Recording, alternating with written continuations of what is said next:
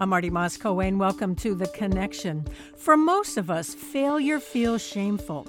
We feel like we're a bad person. We're not good enough. We've let a lot of people down, and we'll do almost anything to avoid that feeling.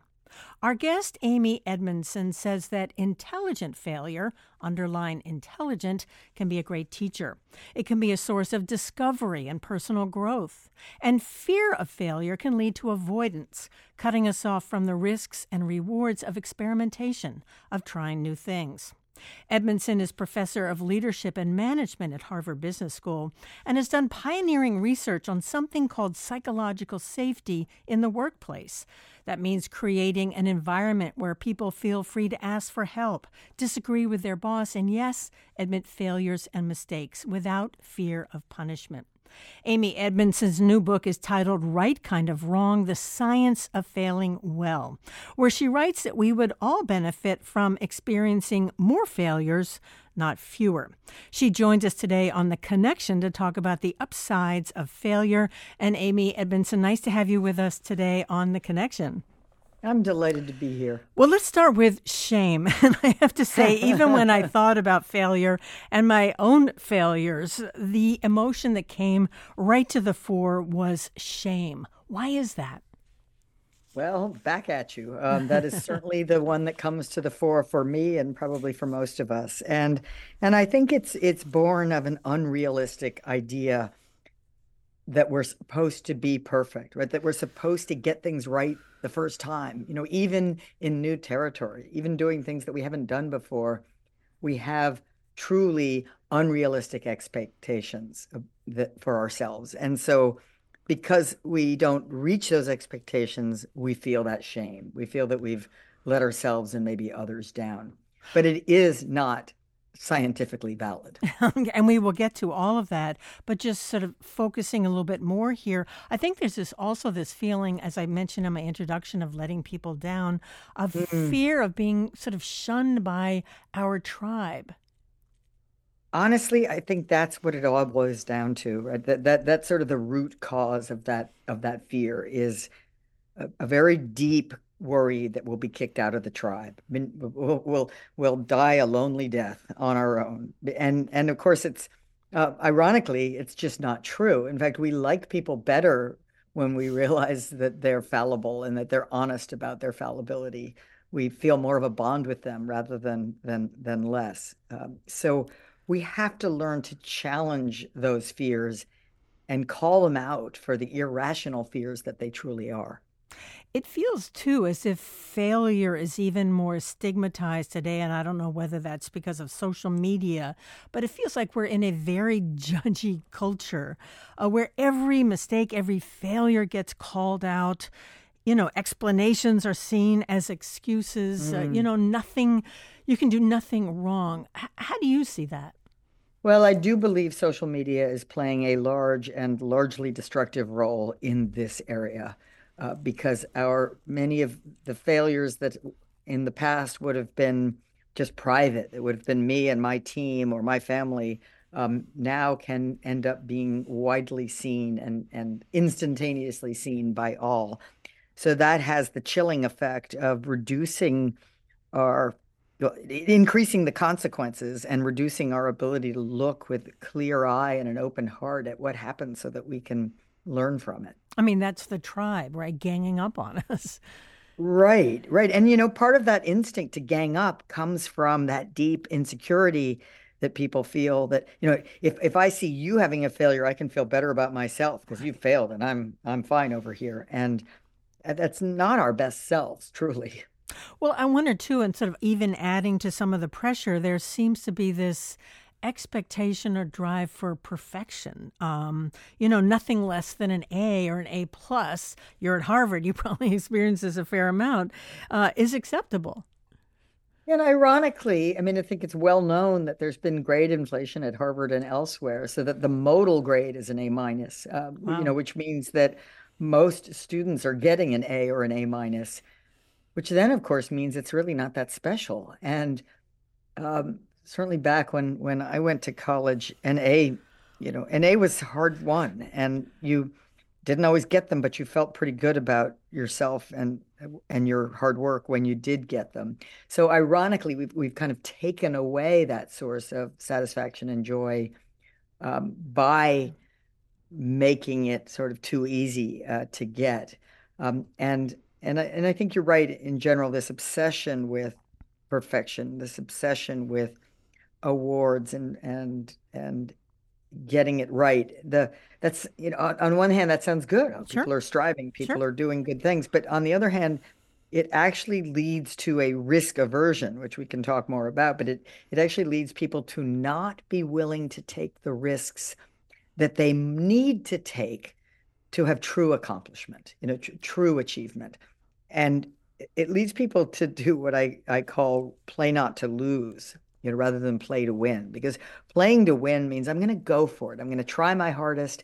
I'm going to accept the possibility that I might not succeed, but I'm going all in. I'm I'm willing to take those risks, both intellectual or interpersonal or or or other risks in in in my life, so as to have that wonderful experience of doing more than I thought I could, and being willing to accept the possibility of, of not, you know, not not winning uh, the game. But if you only enter contests you know you're going to win, they're going to be easy contests. They're going to be, they're going to be not really ultimately all that meaningful to you. And perfectionism is, I think you're right that it's on the rise, and it's well understood by by psychologists and the people who study it to be psychologically problematic. It's it's it creates anxiety. It, it's a source of pain, not a source of joy. Um, the perfectionism. Well, we are uh, fallible people, you know. Some more fallible than others. Let me ask you something else that you write about. Why failing well is so hard. You said in in, in part. There's there's an aversion, which I think we've been talking about. Mm-hmm. Um, there is confusion, and there's also mm-hmm. fear. What is the confusion about? Well, the confusion is about, you know, if if you say things like, it's okay to fail, people intuitively say, well, wait a minute. No, it isn't, right? Everything in society is telling me succeed, don't fail. So we we experience that confusion because at some level we know that isn't quite right. And we're right. It isn't right. It's it's incomplete. So the antidote to the confusion is clarity about the different kinds of failure. And yes, there are failures we should work hard to prevent. Sure. And and those, I call them basic failures and complex failures. And we should do our very best. Um, and by the way, they tend to take place in familiar territory where we have a recipe or a process for how to get the result that we really want. And we are right to strive and to want to do well the things that we can do well because there's existing knowledge about it. But there's a third category, which I call intelligent failures, as you already described. And those are the source of, yes, personal discovery, scientific advances, you know, great athletic achievements. Those cannot happen without a willingness to take risks, right? To try things that might end in failure rather than success. Intelligent failures are those that are in new territory, whether for you or for the world, where you're you have good reason to believe that what you're trying could work out, but you also understand that it might not. And when it doesn't, it's an intelligent failure. And we have to learn to relish those because they are where progress comes from. And you're not saying, you know, you want your brain surgeon or your heart surgeon, you know, Goodness, no. to uh, yeah. to a- involve themselves in some kind of uh, failure, or airline pilots for that matter. No. That's in a totally right. different category. Their failures, their failures should take place in simulators, right? Whether you're, you know, an airline pilot or or a surgeon, your organization has available for you um, the. a simulation of the real experience where you can take those risks, where you can test your skills, where you can try something new that you haven't tried before and see what happens. And when you crash the plane in the simulator, no one gets hurt. You say an interesting thing, speaking of, of, of simulators and airplanes, is that the airline industry has an incredible uh, safety record, as we know, and we are uh, supremely grateful for it. But obviously the, the threat of failure hangs over each and every flight. How have they been able to create such a successful rate of non-failure? Well, you know, part of the answer is that they're, they've taught themselves how to appreciate that the threat of failure is there. Right. But rather than ignoring it or saying, hey, this is very routine, we do this a hundred times a day, you know, no big deal, they're saying, you know what, this is a big deal. What we do is inherently risky, right? There, there are things that could go wrong. Now, they rarely do, but right. when they do, we better be on our toes. So they train themselves to be fully aware of the potential for failure and thereby to stay a step ahead of it and prevent it. Is that just sort of thinking, not just, but thinking, mm. you know, every every flight is complicated and there are a set of things that need to go right in order for them not mm-hmm. to go mm-hmm. wrong. That's exactly right. And every surgery is that way as well. And um, I, I met a, an airline captain who said he briefed every new cockpit crew, every new team by saying, I've never flown a perfect flight. Uh-huh. And wow. they'd sort of look at him and they'd feel like, wait, wh- where's he going with this? What's he, what's he saying? And he'd say, no, I'm serious. I've never flown a perfect flight. It won't happen today either. I need to hear from you. Right. So what he's doing is reframing the activity that they're about to engage in together from one that's utterly routine and he's the boss and you better listen to one that incre- that includes the very real possibility of things going wrong and you need to speak up. Well, and that requires a certain kind of vigilance. Yes. It it does. Vigilance, um, emotionally, vigilance interpersonally and, and cognitively.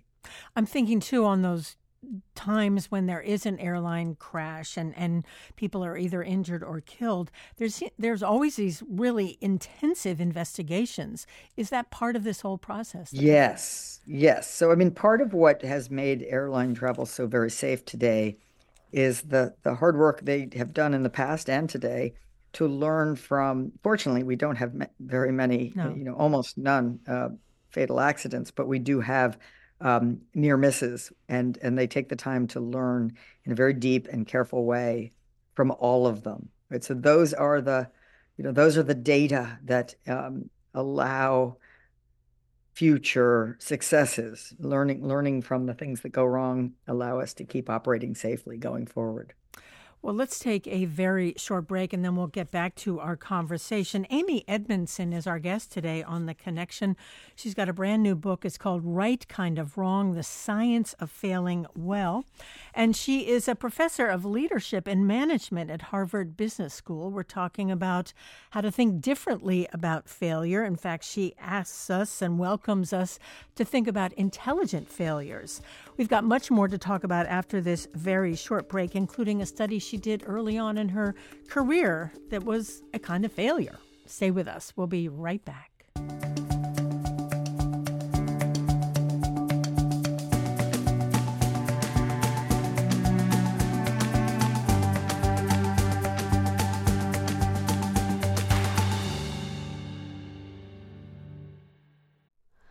Hi, it's Terry Gross, the host of Fresh Air. We bring you in-depth, long-form interviews with actors, directors, musicians, authors, journalists, and more. Listen to our Peabody Award-winning Fresh Air podcast from W H Y Y and N P R.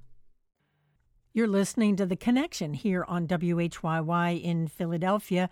We're talking about failure. Yes, it can feel shameful. Uh, we do almost anything to avoid it and not be found out about it. And our guest, Amy Edmondson, specializes in leadership and management at Harvard Business School and says there's a better way to think about failure. That's what we're talking about. It's the subject of her new book, Right Kind of Wrong: The Science of Failing Well. Amy, you write about being a P H D student and you had a, a, a an important study you were doing um, that kind of blew up in your face. Can you tell us about that? Sure. Um, I was fortunate to be a part of a larger research project that was taking place out of Harvard Medical School on medication errors. And the larger project's aim was to sort of once and for all, and this was thirty years ago, uh, come up with a, an accurate estimate of the rate of adverse drug events, um, right. things that go wrong in patient care that are the result of human error. and um, and and coordination errors and so forth that that often happen in these very complex settings. Now, my small part of the larger study was to answer the question of whether better teamwork, mm. higher quality relationships in teams, better team leadership would lead to lower error rates. Um, that was a that was in fact a prediction mm. that was quite well supported in the aviation context that we talked about earlier. And and so I used a validated team survey to measure teamwork uh, properties, and trained medical investigators were sort of going team to team to to collect data that they would make available on their error rates. And lo and behold, after six months of data collection, um, running the analyses, um, what I saw in the analyses was that higher, better teamwork had lower, uh, had, had had higher, I'm sorry, b- better teams had higher rates of error, not lower. Right? So it was exactly the opposite. It wasn't even just a null result. It was one hundred eighty degrees wrong uh, result, where there was a significant correlation between high quality teamwork and higher error rates. Now, that either, you know, made no sense. Anyway, I felt, I felt. Head scratcher, right? Yeah, I was, I was, but I was, it was like a head scratcher with a big, you know, emotional component where I thought, oh my God, I'm such a failure. I'm going to drop out of school. Um, and of course, I didn't drop out of school. I decided instead to think a little deeply about what, why this might be happening. And it occurred to me that maybe the better teams didn't make more errors. Maybe they were reporting more errors, right? In other words, maybe they were more open and honest and willing to talk about what goes wrong. And um, ultimately, uh, I was able to show that that was a plausible interpretation with, with some additional data collection. But but even more importantly, ultimately, fast way forward now, um, I began to think that that idea that different teams have different levels of openness and willingness to take interpersonal risks, like speaking up about errors, um, might have legs. And that later was called psychological safety. Um, it's measurable, and it's a, a phenomenal predictor of team performance in all sorts of industry contexts. And it's so interesting to think of psychological safety and failure, you know, in the same sentence. Yes. Well, you know, it's, I think they belong in the same sentence because um, psychological safety describes a work environment where you can be open about failure. Now, if you take as a given that things will go wrong in you know, in work today because of the complexity, because of the novelty, because of the uncertainty, because of the drive for innovation or what have you, it is a reality that some things will go wrong. It is not a reality that everyone will necessarily speak up about it quickly. So these two ideas go hand in hand. You need what might be easiest to talk about as a learning environment to learn from failure and to experiment thoughtfully. In fact, you say that learning, I'm not sure if learning is better than knowing, but learning is as yeah. important as knowing. Yeah, well, in a way, it's um, we should train ourselves to be learners rather than knowers. You know, nobody likes a know-it-all, but but being right. a learn-it-all is a pretty powerful stance, right? Being someone who wakes up in the morning and says, I wonder what I'm going to learn today. Like, what assumptions am I going to upend? Right? What new ideas or possibilities am I am I going to learn about today? Whereas our spontaneous uh, mindset is often one of, I've got my knowledge, I'm going to go through life and keep reconfirming how how how right it was. When you talk about psychological safety, especially in the workplace, although we can probably apply it to the school, the schoolyard, the home as well. What are some of the, the important features of psychological safety that allows for people to admit mistakes and learn from their mistakes? You know, one of the um, important features uh, of, of an environment, it could be a family, it could be a work team, that allows people to admit mistakes, which is never fun, no, is such a passionate commitment to the larger goals, whether of, of the family, for the children to, you know, grow and thrive, um, or for the team to do good work. Like you're so, if you're so committed to that larger purpose for being here, then you're, it's much easier to take the the small risks and, and you know, moments of discomfort for uh, th that are required to speak up honestly. So it's really, it's very much about being purpose-driven, being goal-driven, that, uh, that, that increases the chances of being willing to do the hard work of honesty. Well, thinking of the workplace, you also say part of this is the ability to feel like you can disagree with your boss without having to pay either the ultimate price or having to pay right. a kind of price for it. Yeah, and, and disagree on important things, right? right? I'm not saying, you know, if your boss says, um, you know, red is a better better color than blue, who cares, right? right? But but but if you're saying something about, well, I think we should launch the product in this market first, and you've got data to suggest otherwise, you had better share it, because you're then helping prevent a preventable failure. And asking for help. And asking for help, which is never easy. Uh, you know, we think it makes us look weak. Um, in a funny way, it can make you look strong, because um, you're, you know, you're strong and confident enough to know when you're in over your head and might need help. And you care enough about the team to not want to impose that risk on them. I'm thinking about how to create an environment like that. I mean, what does management, what do bosses have to do so that their employees feel that they can do all these things? But they have to call attention to the nature of the work that requires that kind of risk-taking, that kind of openness. You know, so for example, if the work is innovation, they need to say it early and often, like, we've never done anything like this before. We're going to need everybody's brains in the game. You know, we're going to going to need you to speak up with ideas. We're going to need you to critique loud and clear. So you're basically making a clear connection between what the work demands, if we are to be excellent at it, and what kind of climate we need to have to do that work well.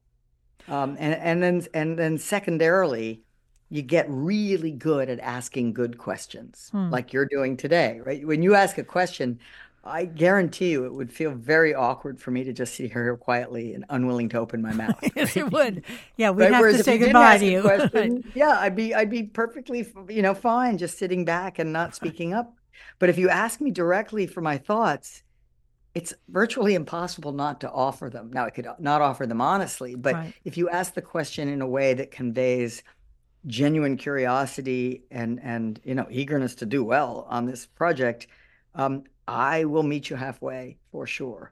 So it's it's about setting the stage as this is the kind of work that really depends on all of our being willing to work this way. It's asking good questions. And of course, it almost goes without saying, but be thoughtful about your response. You know, when mm-hmm. someone disagrees with you, your instinct is to be sort of frustrated or annoyed. Take a breath and say, thanks for that different perspective. Let's take a look. Is that hard for a boss to do?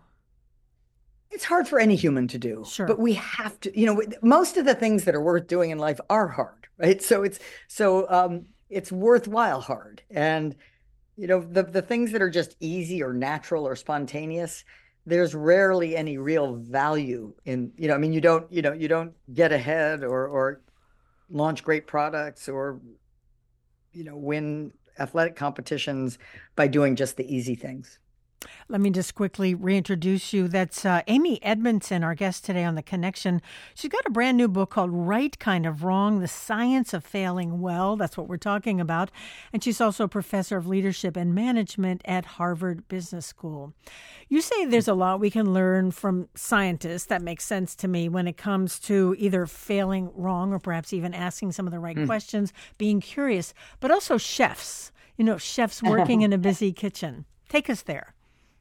Yes, well, especially chefs who are on the sort of the leading edge of their craft, um, who are trying to, uh, and most chefs would fall in this category, trying to develop new, delightful dishes that that, that diners will love, and and you can't you can't um, do that without taking some risks. But you have they're usually smart risks, right? There's intelligent failures if it doesn't turn out. You've got good reason to believe those tastes might work well together, might be magic, or the the chemistry of it will, you know, magically come through, but sometimes you're wrong. Now, you know, great chefs, especially in, in sought after restaurants, are not doing that at game time. They're not sort of playing around with an uncertain dish um, in, in the real operating conditions. They're doing it in the lab, or they're doing it um, on on uh, you know, midday Monday when when they when it's safe to experiment and get it wrong. But to be at the real leading edge um, in almost any field requires a willingness to try new things that don't always work out the first time, and that's called failure. And it also requires a certain level of curiosity. Like, I, oh, wonder, yes. I wonder what this will taste like. Exactly. I mean, it's it's so much easier, again, easy, so much easier to just keep doing what, what's a sure winner, something that you, uh, you know, you know you can do it practically in your sleep. Why not keep doing that? Why try to invent something new? Well, the answer is, of course, you know, we'd we'd all still be, I don't know what we ate in the fifties, but we'd all still be eating oh, that. I remember. If, if, if nobody was willing to, you know, take take take risks and, and develop new cuisines. Do we have to learn then to be comfortable with our own discomfort? Because when things are are new and yeah. different, you know, it's it's it can make you feel kind of scared or, or uneasy. Sure, sure. I mean, you mentioned perfectionism earlier, and and we all have some degree of perfectionism. I mean, we have a, we have a strong desire to be right. We have a strong desire to, you know, have everything we do get a round of applause, but that's just not realistic. And it's certainly not where great advances uh, come from, because then it leads you to just you know, stay within bounds and, and only do the safe stuff, the easy stuff. There's a phrase that we associate with Silicon Valley. I don't know how true it is. Fail fast mm. and fail often. I heard you just, I think that was a groan there coming from yes, you, Amy Edmondson. I mean, I don't, I don't understand. I don't understand that. Perhaps you can explain well, your groan and, and, yeah. and what is that thinking? Well, so my groan is is um, not that it isn't true. It's just that it's only true under very particular circumstances, and the saying, "say fail fast, fail often," is at risk for being more widely applied than is appropriate. And and so, where is it appropriate? Well, it's appropriate in new territory, where the stakes are low enough to withstand the assault of failure, and um, and speed is of the essence, because your your goal is to learn as much as you can, as fast as you can, with as little cost and harm as possible. And you know, so so speed matters. That's where the fast part comes in. So if you're an entrepreneur mm-hmm. and you have a an idea for a new business model that you think could take the world by storm, you know, what's the first thing you do? Well, you get some feedback from others. And if others, you know, other smart people say, yeah, that sounds good, you maybe try to get a little bit of seed money. And then you try to experiment with a an alpha and a beta product in, in the market. Now, nine times out of ten, all of this work is going to amount to nothing, because ninety percent of startups fail. But if it's going to amount to nothing, you'd rather it amount to nothing quickly so you can pivot and try something else than take ten years, you know, to fail. That would not be good. That would not be an intelligent failure. So fail fast, fail often applies to thoughtful forays into new territory where you just desperately want to get the new information you need so as to succeed. Right? You want to get it with minimal cost and minimal harm. Um, so good advice. But obviously, here's where the groan comes from.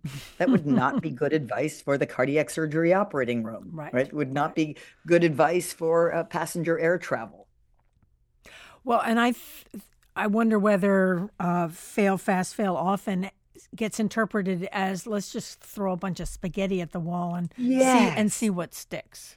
Yes. In fact, that's a really thoughtful point, because it's it doesn't, you know, I take it as a given, but it doesn't directly state, please do your homework. Right. It, it, it says, yeah, fail fast, fail often, as if just, you know, throw spaghetti at the wall and see what sticks, rather than have a thoughtful hypothesis and please test it quickly. Don't let, you know, don't let grass grow under your feet. Just get out there and get to work testing it. I wonder, thinking about the pandemic, I mean, obviously the mm. the the heartbreak and, and crisis of the pandemic, which of course mm. began a couple of years ago, even as we speak. Um, obviously, many people died. Uh, our, our health system was to the breaking point. Mm. But we did get these these um, vaccines out of the pandemic. How do you see that as kind of the right kind of wrong, the science oh. of failing well? The vaccine development journey was full of the right kind of wrong, like full of smart, failures along the way to just groundbreaking successes. Yeah. Um, it, it is certainly not the case that having committed to the development of a vaccine, somebody went into a lab and came out the next day with a beautiful vaccine, right? It, it was um, many scientific experiments, some of which didn't work out, many trials, some of which didn't work out, but enough activity and enough speed um, that remarkable progress was made through these small intelligent failures along along the way. And have we, I mean, do you think what we learned from the pandemic, has that stayed with us, or, or are we almost forgetting that that this you know, this terrible thing happened around the world? Yeah, go right? ahead. Because part of, I mean, the pandemic was you know, not only in the development of a vaccine, but for so many people in you know the the discovery that we could turn on a dime and do such yeah. things as teach your class remotely through Zoom, or, uh, you know, Um, manage um, meetings of all kinds um, without ever leaving your home. That was a real sort of discovery through trial and failure, but it happened fast. So we proved to ourselves in so many ways during the pandemic that we were capable of being far more problem-solving oriented and far more innovative than we tend to give ourselves credit for. And I do think you're right that we have sort of fallen back a little. We've gotten back into a kind of um, almost fatalism around, hmm. oh, the problems are too big and we can't solve them, because there isn't that urgency that we got to solve it by tomorrow. And so we can we can kind of sit back and and and say, woe is me again. We're almost up on a break here, but just to underscore what you're saying when you talk about either smart failure or intelligent failure, it's really dealing with something that is new, that we haven't had yes. to uh, haven't had to deal with before. Can you speak to that just really briefly? Yes. So it's it, it's um, a an important criterion is of an intelligent failure is that it takes place in new territory, right. and and and that is the reason why that matters, is because you can't. If you can just look up the answer, look up the formula on the internet, say, and get the result you want, please do that, right? There's no point in wasting time reinventing the wheel if the wheel already exists. So an intelligent failure is happening in that new territory where you have no other choice. There isn't an answer yet, so you must experiment with the best hypothesis you've got to see whether it works. And sometimes it will, and sometimes it won't. Another short break today on The Connection, talking with Amy Edmondson about failure, failing well. Stay with us. We'll be right back. You're listening to The Connection here on W H Y Y in Philadelphia, and we're talking about embracing failure. Our guest is Amy Edmondson, author of Right Kind of Wrong: The Science of Failing Well. And again, she's professor of leadership and management at Harvard Business School. Amy, you were talking about earlier on in the show about different kinds of failure, one sort of simple, basic failure, and the other one, a more complex failure. You say in this book that complex failures are on the rise. I think I know the answer to that, but tell us why. Tell us why.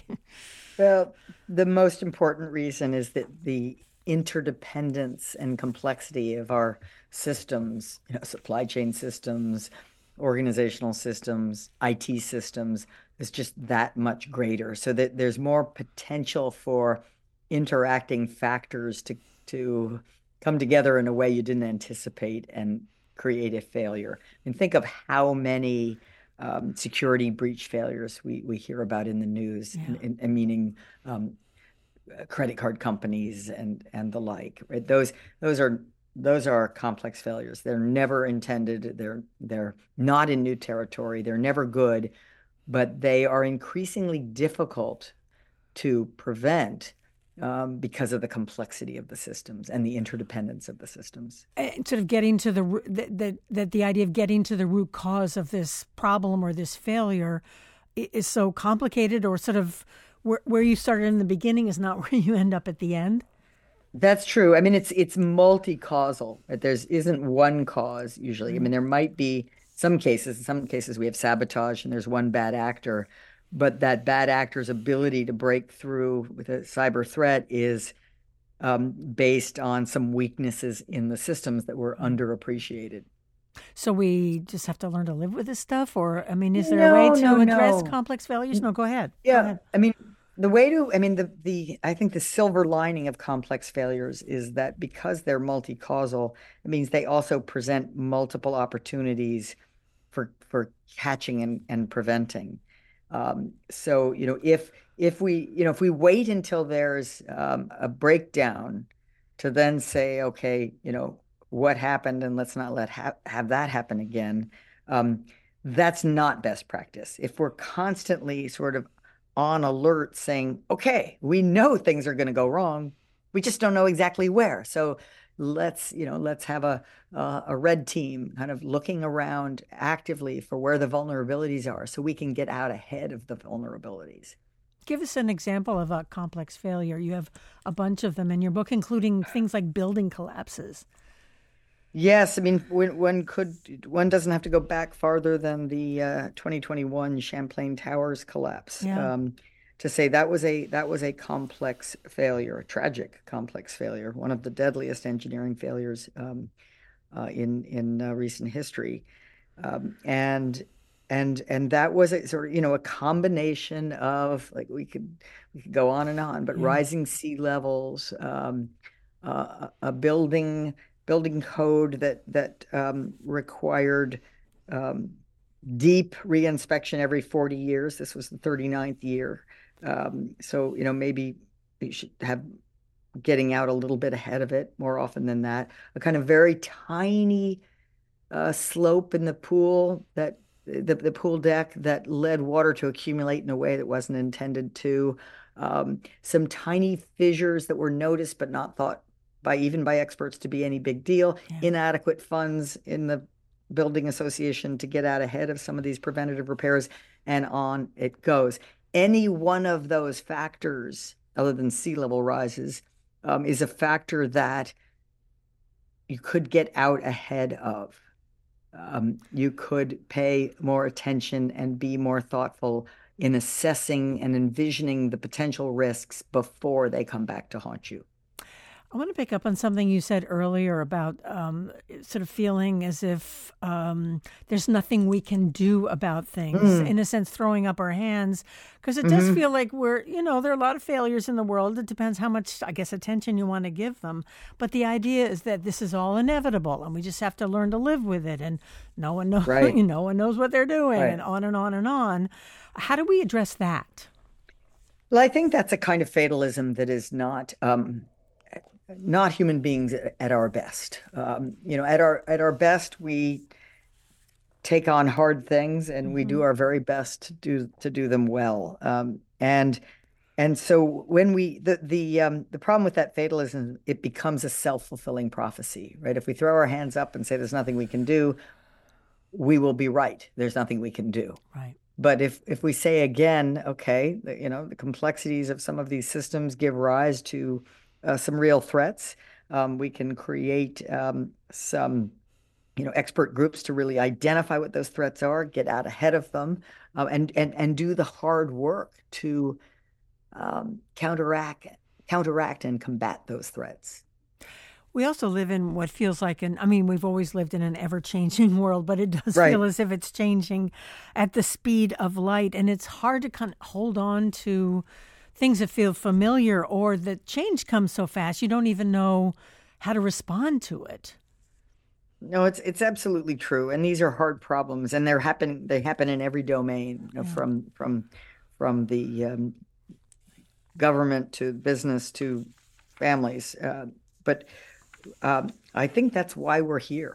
Uh, we're here to solve problems and to team up and solve bigger problems. So we can't give up now. We meaning us human beings. That's why yes, we're here. We meaning us human beings. Not just yeah. you and me. Not just, not just you and me. To solve all the world's problems. Um, right. But but it is, you know, I think it, it can, you know, if I can speak for all human beings then, you know, it just sometimes feels like things are coming so fast yeah. and furious. It's sometimes hard to sort of know, sort of, yeah. well, what is the important thing that we have to deal with at this moment? Well, that's true. I mean, it can be hard to prioritize. But one thing to keep in mind is just there's the fundamental error that things are supposed to be perfect, or that all is supposed to go well, and when it doesn't, it's a big surprise and yeah. a big shock. Um, and I, I think that we can, and this is what the last chapter of the book addresses, when we learn to accept the reality that we are fallible human beings and have that not depress us, but rather enliven us, working in fallible systems, you know, when we take that as the given, rather than take inadvertently take as the given that all is supposed to work well, mm-hmm. then we are empowered to do some of the problem solving that we were put here to do. It, it's like, oh, okay, I'm fallible. My systems are fallible. Let's get to it. Well, we're going to have to, right? Right. And, and we're in it together, right? It doesn't have to be lonely anymore. Our fallibility is not a source of shame, but rather a source of connection to each other. You also have some kind of practical advice, which I always appreciate, about overcoming fear of failure. One is to hold oneself accountable. I just want to walk through this and give yes. you a chance to, to respond to each one. Hold ourselves accountable. Yeah, and that doesn't mean wear the hair sh- shirt or, you know, beat yourself up. That just means be strong enough and thoughtful enough to acknowledge your part in it, right? Here are here are some things I did or didn't do that contributed to this undesired outcome. It's a very powerful stance, actually. And saying, "I'm sorry." we've done we've done not whole, an easy one. no, we've right? done whole I shows mean, on that, saying sorry. Yes, and and there's some you know there's so much beautiful research on it, and it boils down to um, it's really worth doing because apologies repair the relationship, and the relationship is is so valuable. And um, it's got to be sincere, and it it it's got to you've got to own your part, um, and you've got to you know if when when appropriate make amends if you can. You also talk about overcoming confirmation bias. That's the the bias I think we all have to sort of seek out things that we or people that we believe mm. that mm. are like us, rather than sort of challenging our our own belief system. That's right, and I think that comes back to curiosity and just cultivating curiosity, right? I I can be more gung-ho about um, avoiding or overcoming my confirmation biases when I when I when I uh, lean into my curiosity uh, part and and just I want to, for my own benefit, I want to know more. I want to know what you're seeing. I want to know what I'm missing, because that will ultimately help me. I wonder, too, is, I don't know if it's more true in a capitalist country like ours, where we put successful people on a pedestal and we don't mm. see all the people that got them there. Can you speak to that? That's a great point. Um, there's very little success in the modern world that wasn't a team effort, um, that, that didn't involve lots of important relationships, important collaborations, um, and, and ideas and support and And, and and help of all kinds um, that led to that success. So I, I do, we do have a kind of myth of the individual who triumphs and, and achieves the success kind of on their own. And in my experience, it just doesn't work that way. It's it I, it's it's um, you know the, behind any successful person is a whole bunch of other people who've helped um, in get them there. I wonder, too, if we could talk a bit about children and failure um, and applying even some of the lessons of psychological safety to to young people growing up in this very, you know, perfectionistic, we were talking about that, but this very intense and pressured society, to give them permission to, to make mistakes and to fail and to try yeah. things that feel scary. Well, you know, of course, we're all, they're they're... Children, at least little children, are, are comfortable making mistakes because yes. they haven't learned yet that you're not supposed to make mistakes. Yes. Um, and and we're not talking about mistakes on purpose. You can experiment on purpose. You can't make a mistake on purpose. That's a, you know, a mistake is an un um, uh, uh, unintended deviation uh, from from a known practice. But but children do need to be um, encouraged to embrace a learning mindset, a, a growth mindset where they where they know and they truly believe that the more they try and stretch and get things wrong on the way to getting them right, the better off they'll be. Yeah. And, and they can too easily learn that fixed mindset idea where they internalize the idea that they're supposed to get the right answer and that they're supposed to be perfect and they're supposed to get everything right the first time. And that leads them to be tremendously risk averse, to get their to get their, you know, rewards from people like praising them rather than from the sheer joy of learning something new or trying something new or stretching themselves and, and figuring out what happens. Is it true we learn more from our failures than our successes? Is that actually true? It is actually true, um, you know, and it's and of course there are different kinds of failures, as we've been discussing, right. um, and intelligent failures bring the most learning because they bring the most novelty. Uh, but we we learn a lot when we make a mistake too in known territory, and we realize, oh, I, I was trying to, you know, I was doing that in my sleep. That's not a good way to do it, right? Mm-hmm. So we learn something there too. The problem with successes is success is multi-causal, and so we are at risk of learning the wrong lesson from our successes, right? Let's say I have a success. I might think the lesson is I'm just really smart and capable, or I might think the lesson is, you know, I worked really hard on that and it panned out. But the, the, the reality is more complex than that, right? There's a number of things that contributed to that success, and we're at risk of not paying enough attention to all of them.